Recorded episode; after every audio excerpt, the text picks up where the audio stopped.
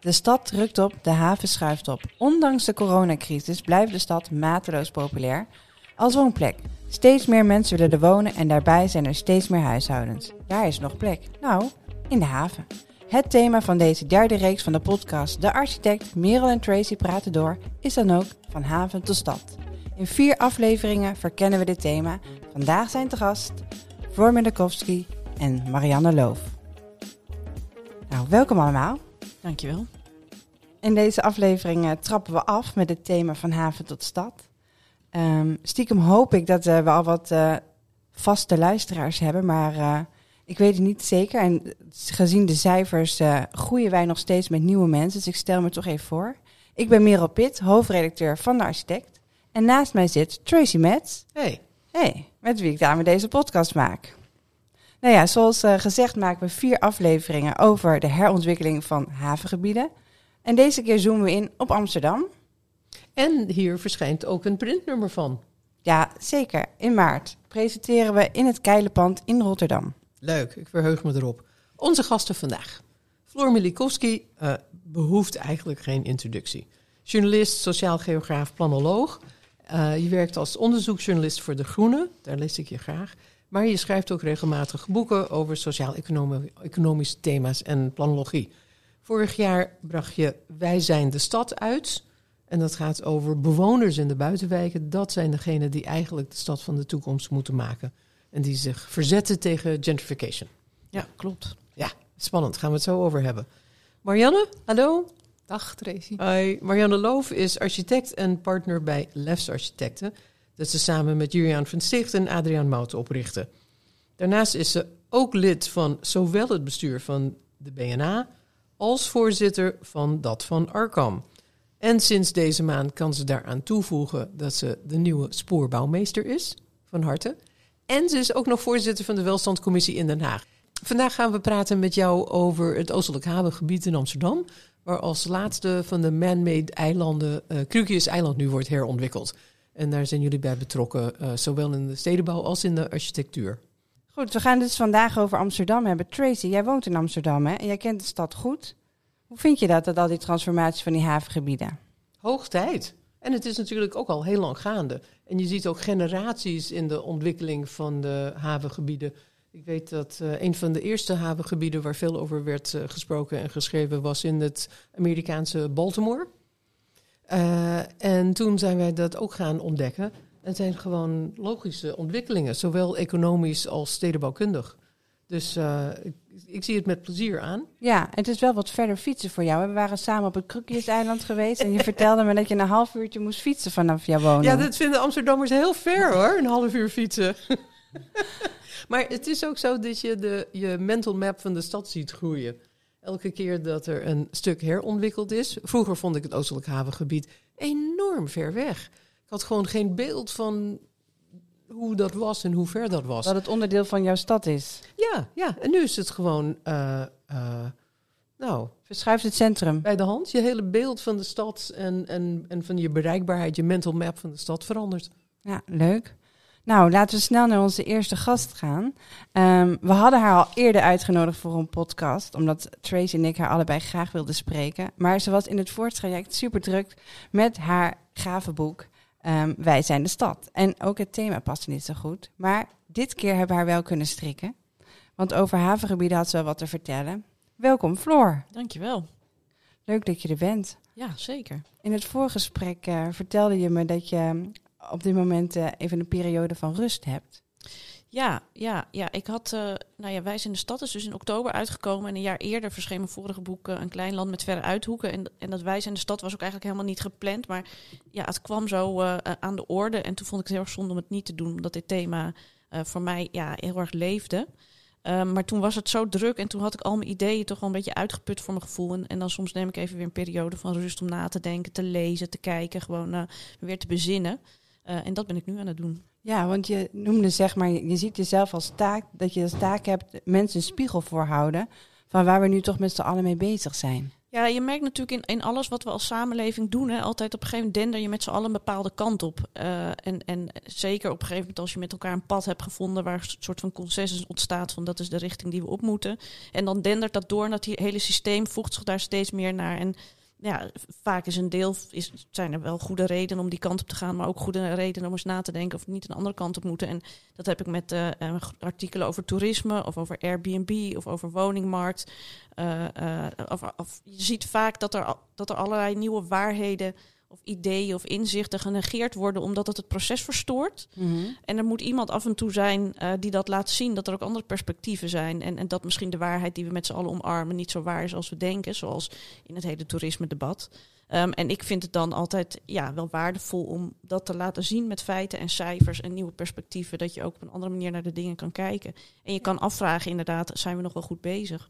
Ik vind het ook wel een, eh, een behoorlijke verantwoordelijkheid die je zelf hebt gegeven om. Uh ja, dat te bieden. Ja, ja, ik kwam er op een gegeven moment achter toen ik als journalist begon dat, dat er gewoon in, bij beleidskeuzes en politieke keuzes die gemaakt worden, dat er heel vaak bepaalde veel kennis en analyse ontbreekt. En niet uit, uit kwade wil of zo, maar omdat de mensen die dagelijks met die vraagstukken bezig zijn, of die, besluitvorming, hè, wethouders, raadsleden, beleidsmakers, ambtenaren, helemaal niet de tijd hebben om de nieuwste ontwikkelingen bij te houden, om te lezen, om te kijken, om na te denken, om zich te bezinnen. Uh, is geen onderdeel van hun functie. Nee, daar, daar heeft men het gewoon veel te druk voor. En dat snap ik ook heel erg. Maar dan denk ik, nou, toen zag ik al vrij snel op een gegeven moment... oké, maar de dingen, bepaalde dingen die ik wel zie en wel lees... het is heel waardevol als ik ervoor zorg dat die kennis terechtkomt... bij de mensen die uiteindelijk de besluiten moeten nemen. Ja. En in jouw boek Wij zijn de stad... breek je een lans voor de kracht van de aanwezige gemeenschap. Um, en uh, ik ben heel erg benieuwd. Hè? We hebben het nou vandaag over havengebieden. Uh, waar zit de kracht in, in havengebieden volgens jou? Nou, ik, ik denk dat we ook, als je toch weer naar die systemen kijkt, en ik, ik ben het helemaal eens met Tracy dat het, dat het heel mooi is dat er overal in de wereld uh, uh, verlaten havengebieden getransformeerd zijn tot uh, vaak hele levendige, mooie, stedelijke, stoere woon-werkgebieden. In Amsterdam is Oostelijk Havengebied natuurlijk een mooi voorbeeld, maar eerder ook al, ik bedoel, de grachten zijn natuurlijk ooit, waren die een soort van havengebied natuurlijk, en het hele gebied bij Kattenburg en alles. Dus het is van alle tijden dat havengebieden transformeren, dat die havenfuncties verder de stad uitverdwijnen. Um, en tegelijkertijd vind ik dat je nu op een punt bent aanbeland als stad dat je je moet afvragen of de woonfunctie niet te dominant wordt ten opzichte van de werkfunctie. Hè? Dat je, je ziet dat er steeds meer mensen in die stad wo wonen, deels omdat er veel voorzieningen zijn, deels omdat er veel werk is. Um, terwijl de werkfuncties deels uit de stad verdwijnen. Je hebt op een gegeven moment alleen nog maar kantoren.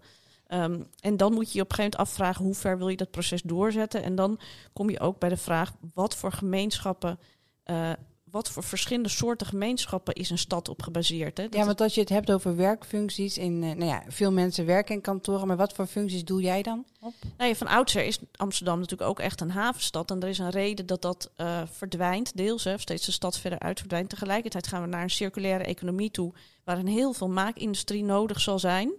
Um, en zie je dat er heel veel uh, middelbaar opgeleide of, of praktisch opgeleide mensen niet werk kunnen vinden in Amsterdam. Dat daar ook een tweedeling ontstaat. Hè. Mensen met universiteit of HBO, die, die kunnen wel werk vinden in Amsterdam. Maar mensen met MBO of, of, of lager. Um, die kunnen moeilijk werk vinden in Amsterdam. En dan kan je ook afvragen, moet je niet dat soort gebieden in plaats van nog meer woningen, terwijl ja natuurlijk, er zijn ook woningen nodig, dat je juist allerlei ja, maakindustrie, nieuw ondernemerschap, modern havenondernemerschap ook zou kunnen creëren in die oude havengebieden. En ik zou eigenlijk, en, en waar ik niet toen in die podcast ben gekomen, is dat NDSM-terrein, ook in ja. Amsterdam, waar uh, groen moet worden aangelegd volgens de wethouder op een plek waar ook hele mooie plannen liggen voor een nieuw maakindustriekwartier. Um, en ik vraag me op een gegeven moment af, want ook de, qua gemeenschappen zijn volgens mij steeds meer ja, een soort van fundament dat je moet omarmen in de stad. Het, het moet niet allemaal losgezongen uh, uh, individuen zijn, het moeten niet allemaal losgezongen systemen zijn. Je moet echt, ja, de mensen zijn toch de kracht van zo'n stad.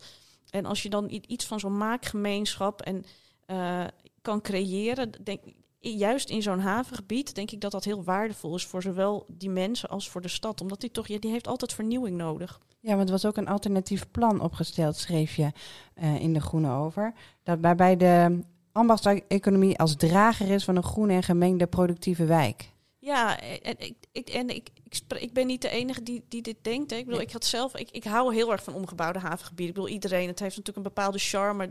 Dat je nergens anders eh, kan vinden. Heeft het dat zin- nog? Dat vraag ik me soms af. Nou ja, in ieder geval die uit de jaren negentig. Die gebieden uit de jaren negentig. Het was iets nieuws, het was iets rauws, het was vernieuwd. Ook dat werd vaak, weet je, die gemeenschappen die daar in die lege, verlaten havengebieden zich hadden gevestigd, vormden vaak toch ook een soort van bron hè, van de vernieuwing die daar plaatsvond. En dat is ook wat in Amsterdam NDSM natuurlijk zo, zo bijzonder maakt. Hè, dat daar die kunstenaarsgemeenschap daar iets heeft gecreëerd wat nergens anders eh, dan daar kan zijn. Hè. Ehm, en vervolgens is het meer een soort van model geworden van, oh leuk, je kan dus eh, eerst zet je in die lege gebieden wat leuke Kunst. kunstenaars neer en dan doe je placemaking en dan stijgt de grondwaarde en dan komt het in de mental map van de mensen terecht, want die denken, hé, hey, krukjes is best leuk, hé, hey, NDSM is best leuk, beetje ver, maar dan vind je ook wat. En vervolgens wordt die grond uitgegeven aan ontwikkelaars eh, die denken, daar kunnen we heel veel geld mee gaan verdienen. En dan is het de gemakkelijkste manier, is dat omdat dat wat er gecreëerd is, weg te vagen en te vervangen door eh, dure appartementen, dure kantoren, eh, hippe gebouwen. Ja. Ehm, zonder rekening te houden met dat wat juist de, de, de waarde, de charme in dat gebied gecreëerd heeft. Ehm, Ja. En, en dat, zie, dat vind ik dat dat nu te ver is doorgeschoten. Ehm, en ik vind dat we in die zin die diversiteit in zo'n gebied echt meer moeten stimuleren. Ben je het daarmee eens, Marianne? Nou, generiek niveau natuurlijk wel. Als je kijkt van bovenaf, is dit een patroon wat je over de hele stad ziet. Als het speciaal over krukjes gaat, vind ik hem eh, op een interessante manier juist afwijken van NDSM. Wat eigenlijk echt een overkoepelend plan was. Terwijl op eh krukjes het eigenlijk ook geen eh, gemeentegrond was, maar juist eigenlijk van alle bedrijven die er zaten. En daardoor is het eigenlijk een veel organische proces eh, geworden. Waarbij ehm, toch ehm, eigenlijk een aantal oude vestigingen op het eiland wel degelijk gewoon ingebed konden worden.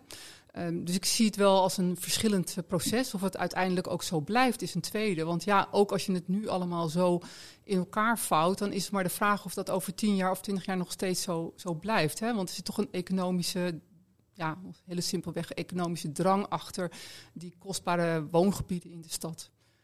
Ja, en Floor, je schreef ook van dat eh, het alternatieve plan voor de NDSM-werf bijvoorbeeld speelt de architect ook een hele belangrijke rol. En zie jij ook voor, hè, voor Marianne Loof is architect, zie je een belangrijke rol voor architecten weggelegd in deze processen? Nee, absoluut. Ik denk dat het, we zitten heel erg vast. En, en natuurlijk absoluut niet over Marianne bewust of, of, of haar bureau. Maar gewoon in het algemeen zie ik heel veel dat er wordt heel erg zo, zo nauw mogelijk binnen de bouwopgave vaak gehandeld en ontworpen. Want vierkante meters moeten, moeten zo rendabel en effectief eh, wo- worden gebruikt, mogelijk worden gebruikt. En wat je inderdaad in dat maakkwartier wat voorgesteld was, zag, maar ook in het Hamerkwartier in Amsterdam is dat ook echt een probleem. Dat er dan wel in. eh, er wordt dan wel gezegd, ja, er komt hier ruimte voor maakindustrie. Maar vervolgens de ruimte die er echt werkelijk voor geboden wordt, is te klein voor echte maakindustrie. Dus dan moet het net binnen de nette marges van toch een prettig leefbare woonwijk ook. En wat ze inderdaad op NDSM wilden, ze wilden zo'n rauw, ze wilden groot, ze wilden ruimte. Eh, gewoon echte ruimte voor echt grote innovatieve scheepsbouwdingen. En dat hoeft niet een enorme werfweer te zijn. Maar zoals die een van de eh, initiatiefnemers daar zei, het moet niet voor de café latte hipsters maakindustrie worden. Het moet gewoon echte maakindustrie zijn. Dat vraagt dus echt ruimte. En dat vraagt ook om een hele creatieve manier omgaan met hoe ga je, hoe creëer je een omgeving waarin en ruimte is voor dat soort dingen. En waar je toch fijn kan wonen. En waar je in één gebouw die verschillende functies met elkaar vermengt. En soms moet je dan Ja. ja, toch op een of andere manier buiten de lijntjes proberen te Maar zoeken. Best wel ingewikkeld, want je hebt ook natuurlijk te maken met milieuzones. Tenminste, ik heb eh, verschillende plannen bezocht. Ja, geluidsoverlast. Inmiddels, ik, eh, we hebben nu een eh, plan, wordt ook besproken in de architect van Maart. Maar in Deventer vinden al die problemen op kleine schaal plaats. En daar hebben ze dus daarvoor gekozen om dat op te heffen. Die, die belangrijke regels, zodat er meer ruimte komt. Marianne. Nee, dat zeg je heel terecht. Die milieuwetgeving die is gewoon, nou ja, en terecht of onterecht, eh, een hele belangrijke factor waardoor die maakindustrie en dat wonen van elkaar gescheiden worden. Nou, jullie weten dat wij al vanaf 2007 op dat eiland zitten met bureau. Dat waren ook echt panden waar een bedrijfsbestemming op zat, waar je zou zelfs een leerlooierij hebben kunnen beginnen. Ehm, maar dat staat echt op een hele grote cirkel, de woningbouw in de weg. Dus daar zit gewoon echt een ongelooflijk conflict in, waarvan eh, je op een ander niveau moet, moet eh, praten. Van vinden wij een eh, woonomgeving zonder stank, zonder geluid, vinden wij die echt noodzakelijk? Of is iedereen, zijn we met z'n allen bereid om juist ook dat soort zaken met elkaar te verenigen? En dat is dus niet zo. Ja, en ik dan vind het ook komen wel ze verder uit elkaar te liggen. Het is ook wel bijzonder, want als je in de stad kijkt en je woont langs de trambaan, heb je ook toch wel eh, behoorlijk gedender in je woning soms. En er langs een eh, drukke verkeersader. eh, in Rotterdam loopt de A13 eh, ongeveer langs, Ja, industriegeluid kan heel iets anders zijn. Hè? Dat Ja. kunnen bijvoorbeeld hele diepe brommen zijn die dag en nacht doorgaan. Dat is echt wat anders dan verkeerslawaai. En dan moeten we daar overigens tegenwoordig ook enorm veel voorzieningen voor treffen. Maar industriegeluid en milieubelasting zijn wel van een heel andere orde dan wat je in de gewone stad tegenkomt. Ja, dus en, ik dat, dus, en, en dat, is ook, dat is ook echt een serieus vraagstuk. hè. Ik, ik vraag me nu af, inderdaad, zowel bij Krukjes als bij dat gedeelte bij NSM, met delen van Krukjes, ik bedoel, dat is natuurlijk ook een relatief groot gebied, of je dan niet op een gegeven moment toch de keuze zou moeten maken van we maken hier dus toch een werkgebied van in plaats van een woongebied. We komen op een punt eh, in Amsterdam, maar ook in andere steden, dat je op een gegeven moment moet afvragen, wordt de woningbouwgedachte niet te dominant, waardoor je op een gegeven moment een soort van suburbane stad krijgt. En ik moet heel vaak denken aan eh, Maarten van Poelgeest, voormalig wethouder in Amsterdam, die, eh, die tegen mij een jaar of eh, weet ik veel, vijf of tien geleden zei van je moet uitkijken dat je niet een stad van de gevestigde orde wordt, een soort van Zurich of Genève, waar mensen in hun fijne appartementen heerlijk aan het leven zijn, maar verder niet zoveel meer gebeurt, behalve, het banken, kantorenwezen.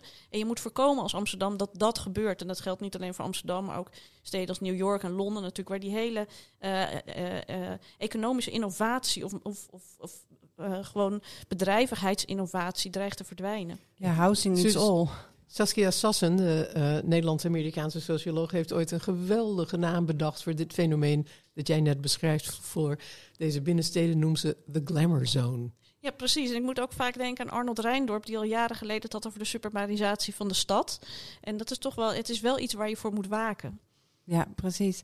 En ehm, jij bent natuurlijk even naar het Krukjeseiland geweest, want jij woont daar niet zo ver vandaan, vertelde jij mij. Nee, ik woon daar denk ik zeven minuutjes fietsen vandaan. Een heel andere type buurt eh, in de Watergraafsmeer, dus eh, jaren dertig eh, buurt. Maar het leuke is dat het allemaal zo dicht bij elkaar ligt. En ik vind het wel, heel, weet je, ik vind het ook heel cool. En ik, er zijn buren van mij, die zijn daar net heen verhuisd, verschillende buren. En dat heeft iets onwijs ja, stoer, charmants, indrukwekkends. En tegelijkertijd heb ik ergens steeds het gevoel van, ik kan nu ook in Vancouver of Kopenhagen zijn. En dan moet ik weer denken aan het hele generieke stadidee. En denk ik, is dat iets wat je moet ambiëren? Herken je dat, eh, Marianne? Ehm, nou, Vancouver niet zo, want dat is alleen al de hoogte is natuurlijk eh, heel iets anders. Maar kijk, wij zitten daar zelf vanaf 2007. Dus ik heb het hele eiland eh, als eh, bedrijfsbewoner, zal ik maar zeggen, zien veranderen. En ja, tot op zekere, in, in zekere zin heb ik ook wel heimwee naar die betoncentrale en dat ontzettende rauwe wat het heel lang heeft eh, gehad. Dat vonden wij eigenlijk ook wel heel erg charmant. Dus dat gevoel, dat herken ik absoluut, dat je dat gaat missen.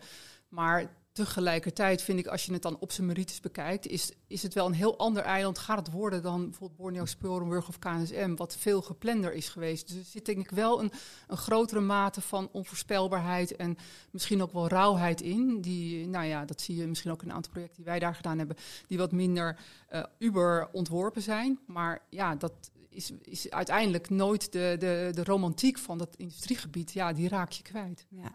En Floor, ik zat nog eventjes eh, te denken. ehm, over een eh, maandje zijn de gemeenteraadsverkiezingen.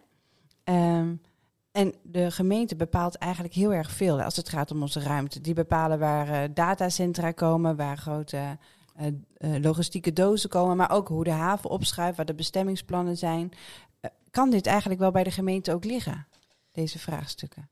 Ja, nou, ik, sowieso vind ik steeds meer dat, dat de gemeente als een eh, ja, soort van losgezongen eenheid waar aan het opereren is, die, die niet meer genoeg contact eigenlijk heeft met de stedelijke samenleving en met die gemeenschappen in de stad. Hè, want er is enorm veel, en dat is ook waarom ik Wijs in de stad heb geschreven, er, er broeit en er bloeit en er groeit ontzettend veel in de stad. Er is enorm veel energie, ideeën, innovatie, emancipatie. Eh, vooruitgang die eigenlijk niet benut wordt in de plannen van, van de gemeente. Dus er wordt toch nog het hele het uitrollen van het centrummilieu zoals we dat eh, al, decennia doen en eh, het stimuleren van gentrificatie in, in bepaalde wijken, terwijl je daar echt op een andere manier naar, naar zou kunnen kijken en veel meer in samenwerking met die gemeenschappen in de buurt ja, allerlei nieuwe dingen zou kunnen, kunnen creëren. Ehm, en, dan zie je dat de gemeente bovendien, dat geldt in Amsterdam, het geldt bij andere grote steden ook heel erg, eh, te weinig samenwerkt met de regio nog. Hè, en, en, en vraagstukken van wonen en werken en mobiliteit en duurzaamheid. eh, die, die, die, eh, die, die nieuwe economie ook die we moeten gaan opzetten, die circulaire economie, wordt steeds meer een regionale opgave. En je moet echt binnen de regio gaan samenwerken, ook zoals met die havenactiviteit of sowieso maakindustrie. Ehm, als je samenwerkt met de regio, kan je al die verschillende ruimtevragende eh, eh, dingen kan je veel makkelijker een plek geven. En nu probeert de gemeente dat allemaal binnen de gemeentegrenzen te doen. En dat vind ik een vrij kansloze missie. Maar binnen de regio lijkt me ook lastig, want daar zit niet een formeel orgaan. Nee, dat is natuurlijk een van de grote vraagstukken van dit moment. Hè. Dat geldt niet, dat geldt overal in het land. Dat op regionale schaalniveau inderdaad alles eigenlijk gebeurt aan samenwerking. Maar dat, maar dat daar geen bestuursmandaat ligt of geen democratische legitimering is. Nee. Ehm, en daar worstelt iedereen mee. En ik, ik, ik, ik denk dat dat wel iets is waar we goed over moeten nadenken. Hoe dat wel handen en voeten kan gaan krijgen. Zodat je ook gedwongen wordt op een of andere manier om op dat niveau meer samen te werken. Ik vraag me af, Floor, als ik eh, kijk naar dat alternatieve plan voor eh, NDSM, heel veel sympathie heb ik er ook voor. Maar ik vraag me af, is zoiets haalbaar gezien A, de druk op de woningmarkt? Iedereen schreeuwt om woningen. En B, het feit dat de gemeente verdient aan de verkoop van zijn grond. En de grondprijzen zijn heel hoog daardoor. Nou, ik ben ook wel heel benieuwd wat Marianne, die elke dag in de praktijk werkt met dit soort vraagstukken, daar, eh, daarover van vindt. En, maar ik moet heel vaak dan denken aan Mariana Mazzucato, die eh, met haar mooie boek Moonshot onder andere zegt: je moet eerst een visie, een idee en een, en een doel, een ambitie hebben. En vervolgens kan je je organisatie, je financiering en je concrete plannen, je beleid daarop gaan inrichten. En volgens mij, als een stad het wil, dan kan het zeker. Ehm, nou, mijn visie daarop. Ja, de, stad is natuurlijk ook niet, en het bestuur is ook niet een soort van permanente constante. Hè? Dat verandert ook heel erg. We hebben natuurlijk, als je kijkt, de laatste twaalf jaar totaal verschillende stadsbesturen gehad. En ook een flinke economische crisis. Dus dat idee over hoe die visie moet zijn, dat is natuurlijk niet een soort van permanent eh, gegeven. In de tijd van Poelgeest en de crisis werd gewoon eigenlijk simpelweg gezegd: we zijn uitgebouwd. We gaan alleen nog maar eigen kavels ontwikkelen. We leven nu in een totaal andere werkelijkheid. Dus het is ook niet zo dat visies ehm, een soort van permanente waarheid hebben. Die veranderen dus gewoon sterk. En ehm, tegelijkertijd is er wel een onderstroom die je ziet. Maar ik, ben, ik zit lang genoeg ook in het vak om te weten dat die werkelijkheid van wat je denkt dat die toekomst gaat worden, dat die behoorlijk op korte termijn fundamenteel kan veranderen. Ehm, dat, dat idee over krukjes en die vrije ontwikkeling daar, want het is namelijk geen gemeentegrond, dat maakt het echt wel heel anders. Ja. Ehm, dat is eigenlijk toch ook nog een beetje een soort crisisrestant geweest. Van nou ja, laten we dan maar de markt kijken wat er gaat gebeuren. Dat was toen een hele valide realiteit die er bestond. Nu hebben we eigenlijk weer heel, veel behoefte aan een sturende overheid. Dus hoe je tussen die pieken dat gemiddelde vindt, dat is eigenlijk, vind ik, een echte Ja. grote uitdaging van de ruimtelijke ordening. Nou, ook omdat het zo lang duurt, al die processen Ja, natuurlijk. ja. Wanneer je iets uitvoert, heb je alweer een andere visie Nou ja, eigenlijk. is het ook de tijd veranderd. Hè? Want bijvoorbeeld die vorige crisis, ja, die heeft niemand bedacht. Die is als het ware over Amsterdam heen eh, gevallen. Ja, de pandemie hebben we ook niet bedacht. Nee, en, en dat is natuurlijk ook een, een lastig. En daar moet eigenlijk ruimtelijke ordening ook tegen bestand zijn. Hè? Dus zo maakbaar is het allemaal niet. Het is ook werken met de realiteit. En dat vind ik wel een wat andere visie, denk ik, dan het idee dat, je, dat, dat, dat alles op visies gebaseerd is. Het is eigenlijk ook de kracht om de soort wendbaarheid en flexibiliteit te hebben om met de realiteit om te gaan. En niet altijd het idee te hebben dat die realiteit maakt. Ik denk Nee. dat daar één constante in is. In al die visies en al die eh, generaties van eh, eh, stedelijke ontwikkeling. Is namelijk dat je het doet voor je bewoners. En dat je als overheid in de gaten moet hebben dat je bewoners hele goede ideeën kunnen hebben. En dat lijkt me soms heel erg op het stadhuis te vergeten. Ja, en dat is ook heel moeilijk, want op een gegeven moment heb je allemaal plannen uitgestippeld. En als bewoners dan iets gaan vinden, betekent dat je al die plannen misschien overboord moet kieperen. En daar had je eigenlijk al tien jaar aan gewerkt, dus dat is ook lastig. Maar als je bedenkt dat de- huidige, het huidige succes van de grote steden, Amsterdam, Utrecht, New York, Parijs, noem maar op, komt toch voort uit die hele jaren 60, jaren 70 eh, trek naar de stad. Van die nieuwe eh, generatie stedelingen die in die grote ruimte die in de stad ontstaan was door het verdwijnen van de industriële economie, allemaal nieuwe, ja, een heel nieuw stedelijk leven ontwikkelde, een nieuwe samenleving ontwikkelde. En daar komt de echte vernieuwing uit. Dus als je echt wil vernieuwen als stad, mee met de tijd, toekomstgericht, dan moet je echt juist gaan luisteren en kijken en voelen naar wat er speelt bij de mensen.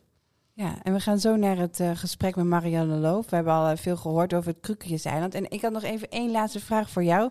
Je buren verhuizen er al naartoe. Zou jij er naartoe verhuizen? Nee, nee nou ja, nee, ja, nu voorlopig helemaal niet. Eh, wie weet ooit. Omdat het te duur is? Nee, ja, ik, ik weet niet. Mijn, ik, ik, mijn, mijn, mijn zoon eh, Tobias, die zei laatst een keertje, eh, toen we ergens reden, van eh, wat staan de, huizen hier onknus niet gezellig bij elkaar. En dat is misschien wel een beetje dat, dat, de, de, de nabijheid van mensen onderling, het gemeenschapsidee, het buren hebben, het met de buurkinderen buiten spelen. Ja, dat mis ik daar wel. Maar misschien als die kinderen ooit uit huis zijn en veel groter en we nog met z'n tweeën over zijn, ja, wie zal het zeggen? Nou, ben benieuwd. Dankjewel voor het leuke gesprek. Graag gedaan. Marianne, Nou, we hebben het al uh, veel over Crugius gehad. Ik vind het heel interessant om eerst voordat we over een paar uh, voorbeelden van de architectuur waar jullie mee bezig zijn op uh, Crugius eiland te praten over de manier waarop dat bijzondere gebied wordt ontwikkeld. Het is het laatste van de man-made eilanden van het havengebied in het westen. En dat gaat nu naar. de haven is natuurlijk al lang naar het westen vertrokken. Dus dit lag nog als een vrucht klaar om te plukken. En dat proces is al een aantal jaren gaande, maar inderdaad op een andere manier. Uh, er is geen uitgewerkt stedenbouwkundig plan gemaakt. Uh, er zijn spelregels op een spelregelkaart. Hoe werkt dat? Um, nou, dat klopt, een spelregelkaart. Um, wij zijn als bureau ook niet verantwoordelijk voor, die hele hoofdstedenbouw of voor die hoofdgedachten. Maar we hebben dat natuurlijk van het begin af aan wel meegewerkt en, en aangewerkt. Um, het was eigenlijk gewoon een industriegebied waar hele actieve partijen nog zaten. Bedrijven, Kersten. Ik ken heel veel architecten van de stalen trappen en puien die ze allemaal maken. Geweldige maakindustrie. Uh, en de betoncentrale, dat was allemaal eigen grond. En dat maakt het ook heel anders dan veel gebieden waar de gemeente inderdaad groot grondeigenaar is. van wie is die grond nu dan? Die is grotendeels nu van een aantal ontwikkelaars. Dus die hebben eigenlijk die grond verworven van die bedrijven. Amves is daar uh, toch van het begin af aan leidend in geweest met een visie op het gebied.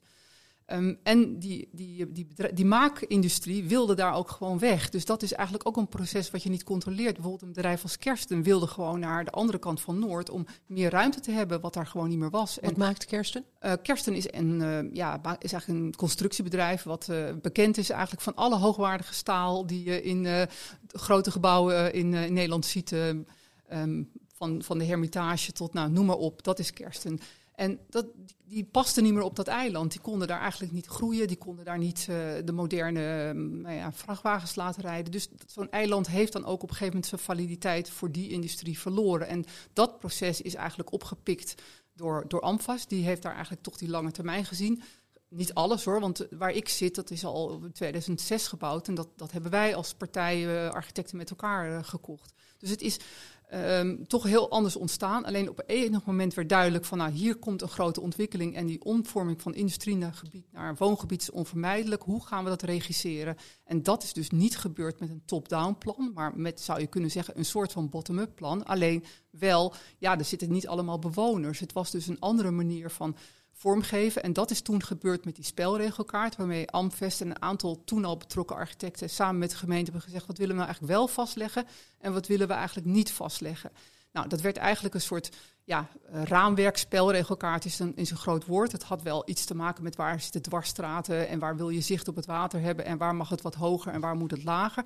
Maar er ontstonden eigenlijk vrij grote vlekken waar eigenlijk kansen ook weer op een andere manier benut konden worden.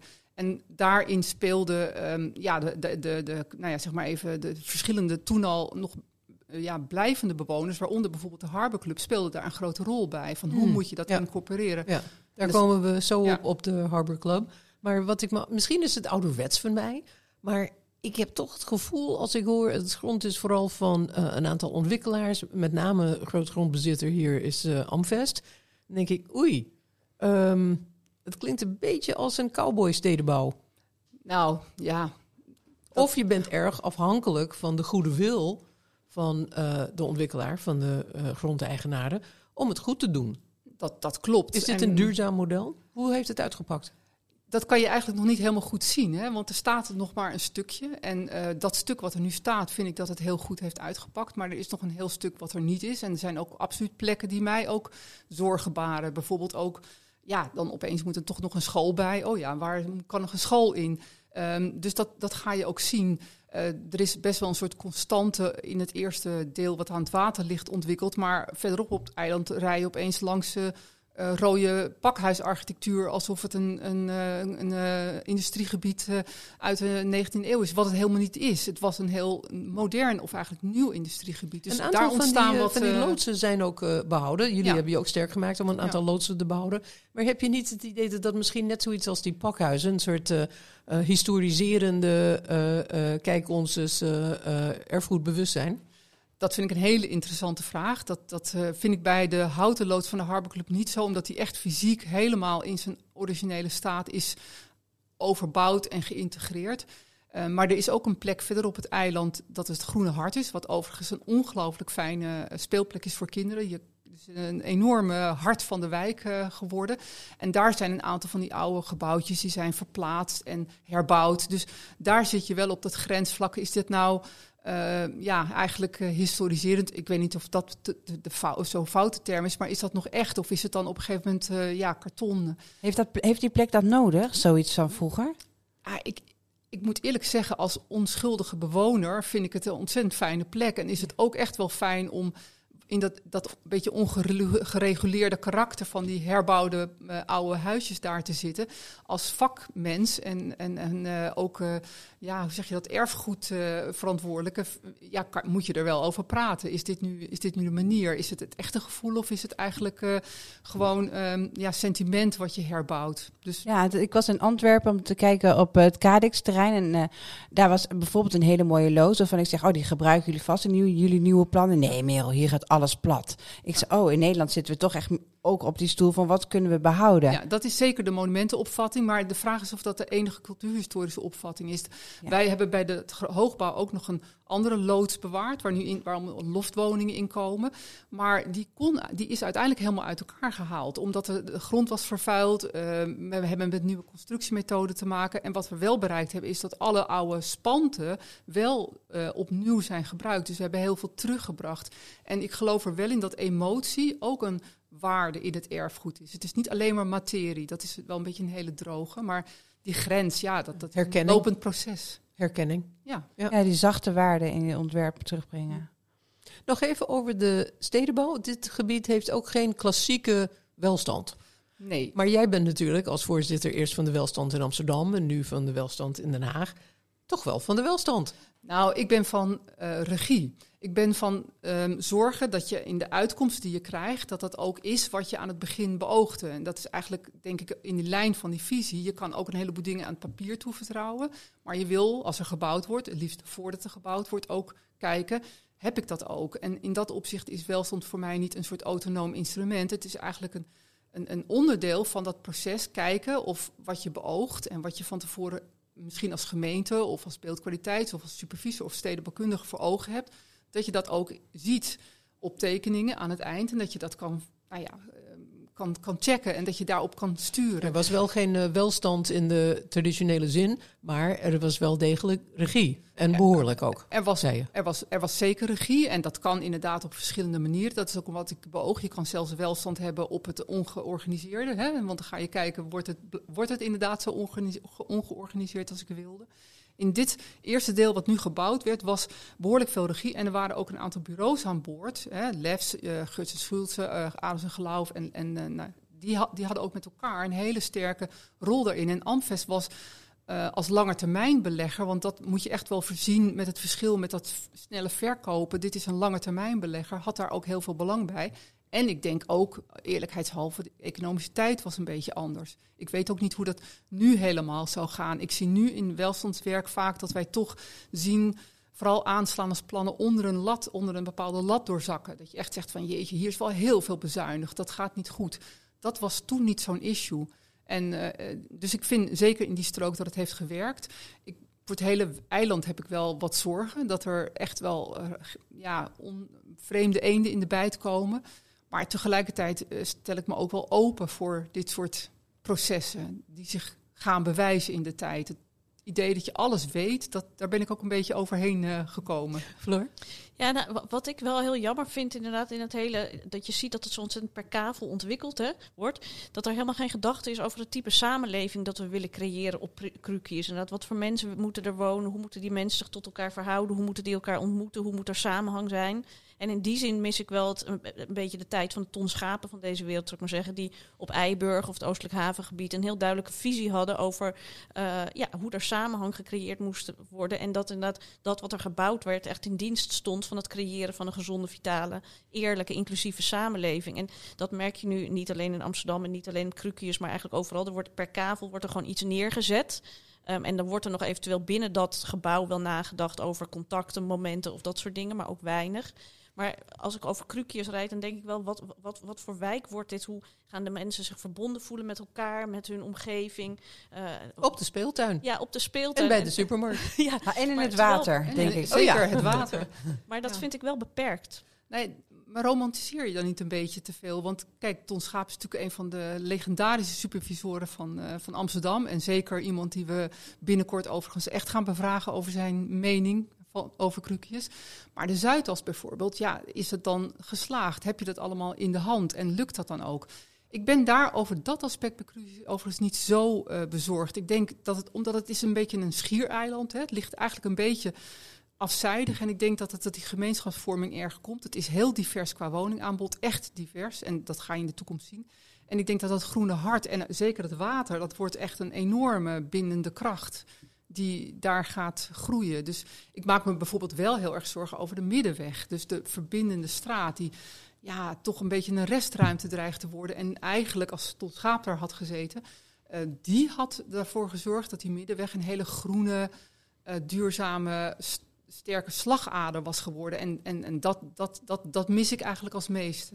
Ik wil het ook nog met je over de architectuur hebben. Want jullie hebben uh, je eigen kantoor op uh, Krukjes, maar ook vier van de gebouwen daar nu ja. gemaakt.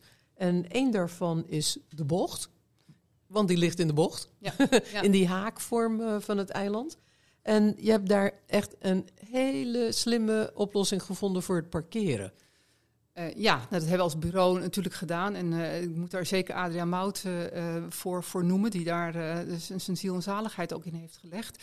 Um, maar wij hebben dus inderdaad die bocht en die twee kleine gebouwtjes ernaast. Dat beschouwen we eigenlijk als één plan. En da daar ligt ook, denk ik, onze benadering, die veel ondogmatischer was dan een aantal van die wat meer reguliere bouwblokken. Wij wilden eigenlijk juist die onvoorspelbaarheid van, ja, van, van zo'n gebied eigenlijk maximaal uitnutten. Ja, dus is de auto uh, het hart van dit gebouw? Ja, ja, dus dat is ook zoiets wat, uh, als je visies hebt, dan zegt iedereen altijd, ja, auto's moeten onder de grond en dat moet allemaal weg. Terwijl als je ondogmatisch denkt, dan kan je juist eigenlijk door auto's niet onder de grond te doen, ze in het hart van een gebouw zetten, uh, in een soort kathedraal, waardoor je dus en een terrasgebouw krijgt en eigenlijk gewoon niet in de grond hoeft te graven. En het terras zit dan bovenop die drie parkeerlagen en de woonlagen stijgen daar uh, ja. op. Ja, als je vanaf de waterkant kijkt, is het eigenlijk natuurlijk een terrasflat, zoals je die bij wijze van spreken uit de bergen kent.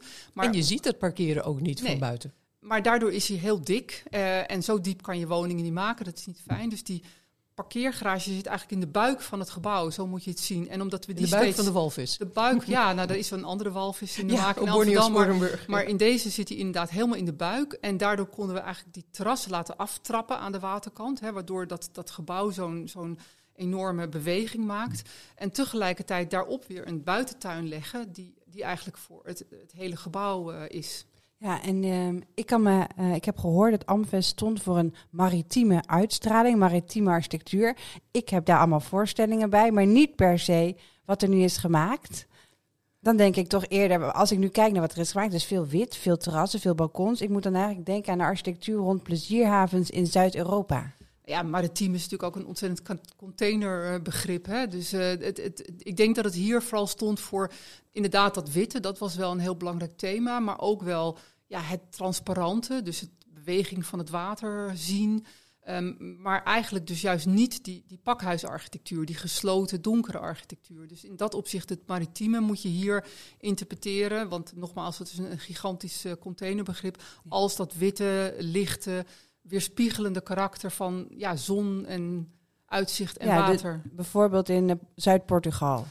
Nou, ik was daar toevallig uh, en ik dacht, oh ja, ik herken het. Hier is... maken ze die enorme balkons, terrassen ja. en... Ja. Uh, ja, nou ja, dat is vaak wat, wat kleinschaliger, maar ja. inderdaad, het, het, de, de, de, water en het, het licht en het uitzicht, dat plezier, dat moest daar wel echt uitstralen.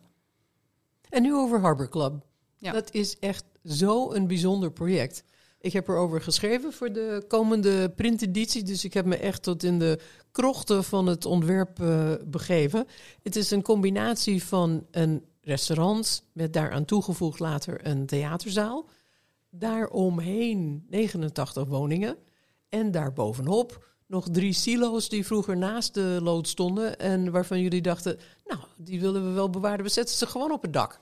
Nou, dat Hoe heb je, heel, helemaal kernachtig beschreven, Hoe Tracy. kom je toch tot deze oplossing? En bovendien heb je het jezelf niet ontzettend moeilijk gemaakt... door een restaurant en een uh, uh, uh, theaterzaal... waar behoorlijk wat herrie wordt geproduceerd... Paul op die, om die woningen daar Paul op te zetten. Wat bezielt je? Nou, eigenlijk denk ik een aantal onderdelen die, die Floor ook benoemt. Hè. Dat is dat omarmen van, van dat wat er is en daar ook eigenlijk ondogmatisch mee omgaan. Dus eigenlijk een stukje controle opgeven. Als architect heb je... Vinden architecten heel moeilijk Ja, precies. Je wil eigenlijk alles beheersen, zowel qua programma als esthetiek. Als, hè, het moet toch in een soort van totaal controleerbaar eh, plaatje passen. En wat we hier hebben gedaan is eigenlijk dat, dat onvoorspelbare omarmen. En in, in, in alles eigenlijk een, een uitdaging zien. Maar het is natuurlijk een feit dat al die functies met elkaar verenigen. Dus ook die enorme geluidsbelasting die uit die Harbor Club kwam. Met wonen en in allerlei categorieën. Ja, dat vraagt wel wat. Maar dat is eigenlijk waar Floor het natuurlijk ook over heeft. Hier speelt dan milieu geen rol, zeg ik dan er maar bij. Maar ehm, dat, dat levert dus ook iets heel onvoorspelbaars af, eh, eh, op. Waarbij als wij rondlopen zelf ook nog wel eens hoekjes en gaten zien. Dat we dachten, oh, hier is het eigenlijk net een beetje anders uitgepakt dan, dan we wilden. Maar dat is denk ik dan wel de, de attitude die daarbij hoort. Bij dat ondogmatische omarmen van eh, de bestaande kwaliteiten. En daar ook eigenlijk niet totale controle op willen uitoefenen. Dan, dan heb je ook niet altijd een 100% esthetische regie. En die lol moet je juist ook eh, pakken. En bijna eh, om, ja, echt omarmen. Ja, en je zegt milieu speelde geen rol, maar geluid was een hele grote rol in het ontwerp Ja, natuurlijk. nou, ik zeg het speelde geen rol. De, de woningen aan die boven de Harbor Club zitten, die hebben dus wel last van industriegeluid van een bedrijf wat een behoorlijk stuk ervan. Daar zie je een soort glazen schermen voor zitten. Dat is wel degelijk ook industriegeluid. Maar het grootste geluidbron was dus inderdaad de, de, de, de evenementenruimte van de Harbor Club. Die was daar ooit gekomen als zo'n placemakingsclub, die helemaal niet bedacht was voor de lange termijn. Alleen dat was een enorm succes. En gaandeweg zei Amvest ook, ja, dat moeten we dan eigenlijk ook maar omarmen. En, en, dat, en dat meenemen. Maar die hadden een. een dat is ook geen typisch Amsterdams keurig eh, theater. Die hebben wilde feesten met. eh nou, nu staat Hans Klok daar. En het is een heel ander soort theater dan een, een keurige stad Schouwburg. En een grote loods waar 4 Ja. tot 500 Ja, man in het restaurant allemaal. kunnen Ja. eten. En dat moest dus wel helemaal in dat nieuwe keurige regelgevingsjasje van die woningbouw ook kunnen. En eh, dat was dus een, inderdaad een enorme opgave, wat op twee manieren is opgelost. Enerzijds door die houten loods voor een deel van een veel meer geluidsdicht dak te voorzien. Maar voor de grote events ook echt een aparte, eh, nou, kenners snappen, weten wat het is, een doos-in-doos theaterzaal te maken. Om eh, dat geluid volledig eh, in te pakken en de woningen daar eigenlijk omheen te bouwen. En alleen al het afzuigen van het restaurant. Ja. Marianne, dat is al een enorm ding in dat ontwerp. Het is, eh, als je echt, ik, de- je hebt er doorheen gelopen, er zit bijna een soort van in- industrielaag tussen, zal ik maar zeggen, gepropt, waar dat allemaal gebeurt. Want ja, al die luchtjes uit zo'n restaurant, die moeten natuurlijk niet uit de grote schoorsteen komen. Dus dat, dat wordt allemaal afgezogen, gefilterd, geur weg, geluid weg. dat, dat is, dus het kan, maar het is dus echt een gigantische operatie geweest. En Dus het is dit ook een enorme investering om eh, de Harbor Club daar te houden. Nou, ik denk daar moet je dan ook Amvest echt wel voor, eh, voor, om, voor ja, waarderen. Dat, dat op, op een aantal plekken, zoals de Harbor Club, maar ook wel dat Groene Hart, wel degelijk gewoon die toegevoegde waarde wel eh, eh, geleverd is. En ik denk ook dat die spelregelkaart alleen maar werkte omdat er een hele grote, dominante, lange termijn eh, ja, toch investeerder was die dat die dat eh, toch eh, ja, hoog hield. Als je dit concept doet met 30 kleine ontwikkelaars, zou ik daar echt wel heel veel zorgen over hebben. En eh, tot slot, Marianne, je hebt in een interview in De Architect gesproken over Nederlandse architectuur in het algemeen. Je zegt, ehm, het gemiddelde moet hoger. We, we eisen te weinig van onszelf. En je zegt, er zijn wel enkele spannende uitschieters mogelijk, maar eigenlijk over het algemeen moeten we meer van onszelf bevragen.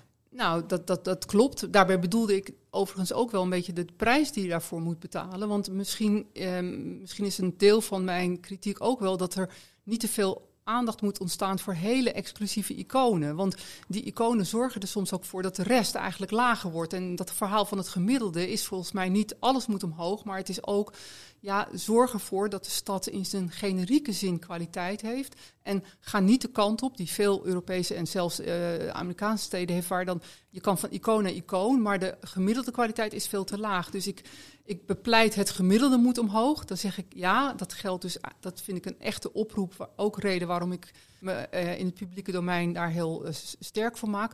Maar ehm, er zit ook een soort eh, trend in Nederland. ehm, dat je toch op die iconen gaat zitten. Hè, dan heb je hier een, een, een fantastisch project en daar een fantastisch project. Terwijl dat eigenlijk dan toch ook wel ten koste gaat. Of in ieder geval aandacht eh, voor dat hoge gemiddelde. En ik vind juist de kracht van Amsterdam, nou juist, en Nederlandse steden, dat het eigenlijk een heel aangenaam, gemiddeld aangename stad is. Overal, voor elke straat, voor elke uh, doelgroep.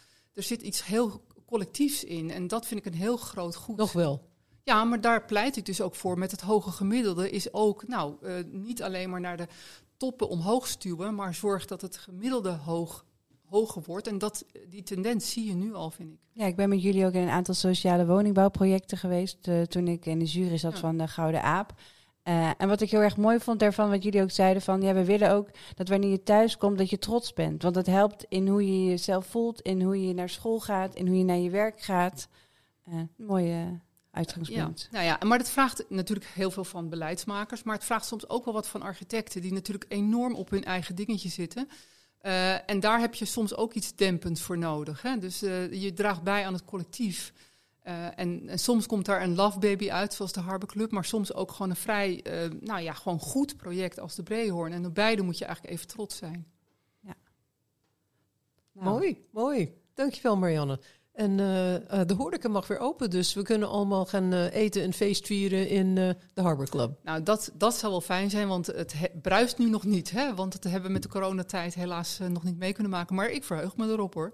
En dan zal je ook aan. pas weten of al die geluidsmaatregelen ook werken. Nou, dat weten we, want er moest van tevoren voor de vergunning een enorme test gedaan worden. De hele zaal stond vol met enorme geluidsmakende machines die urenlang allerlei soorten frequentie geluid hebben gemaakt. Boven in de woning werden allemaal metingen gedaan. Dus dat was, moest proefondervondelijk uh, bewezen worden. Dus, uh, en ja. toen was je enorm opgelucht, denk nou, ik. Nou ja, iedereen, uh, kan ik je vertellen. nou, Tracy, toen wij in de Harbor Club waren, zei je al, we moeten hier een keer samen naartoe. Dat lijkt me hartstikke leuk. Ja, heel leuk kan Hans leuk. Klok aanbevelen. ja, ik zou het zelf dus nooit bedenken om dat uh, te boeken. Maar nu ik daar ben geweest, denk ik, ja, ik moet hier gewoon een keer naartoe om dit te beleven. Ik vond, was wel onder de indruk van wat ze daar neer hebben gezet. Nou, dank jullie wel voor deze mooie gesprekken en deze gave aflevering. Uh, Tracy, wij uh, gaan straks weer naar huis. Jij met de trein en ik op mijn fiets. wat neem je mee? Ik neem een, een grotere stad mee. heel veel steden. En uh, uh, dat de havengebieden die een hele stevige industriële traditie achter zich hebben, die het podium zijn geworden voor opeenvolgende generaties van denken over wat de stad moet zijn, voor wie je de stad ontwikkelt, hoe je dat doet, met welke regels. Uh, het zijn steeds van die schillen van de ui, waarmee de stad steeds groter wordt. En je, het, zijn, het zijn eigenlijk jaarringen in ons denken over uh, hoe we de stad maken. En dat vind ik ontzettend leuk om te zien. Ja, je kan echt uh, ja, de ontwikkeling van uh, hoe we denken over de stad zien. En dat is, daar gaan we denk ik in de komende aflevering het ook veel over hebben. Want onze volgende aflevering, daar gaan we het hebben over Rotterdam. En want dat is natuurlijk de havenstad Puursang, waar heel veel is herontwikkeld. En met wie gaan we dat doen? We gaan praten met Riek Bakker, stedenbouwkundige par excellence. En met kunstenaar Joep van Lieshout, die zich ook uh, ontwikkelt tot projectontwikkelaar. Hij heeft uh, brute plannen voor het gebied uh, de vier havens. Nou, bedankt allemaal voor het luisteren. Hou onze social media en nieuwsbrief in de gaten voor de volgende aflevering die volgende week online komt. Dank jullie wel.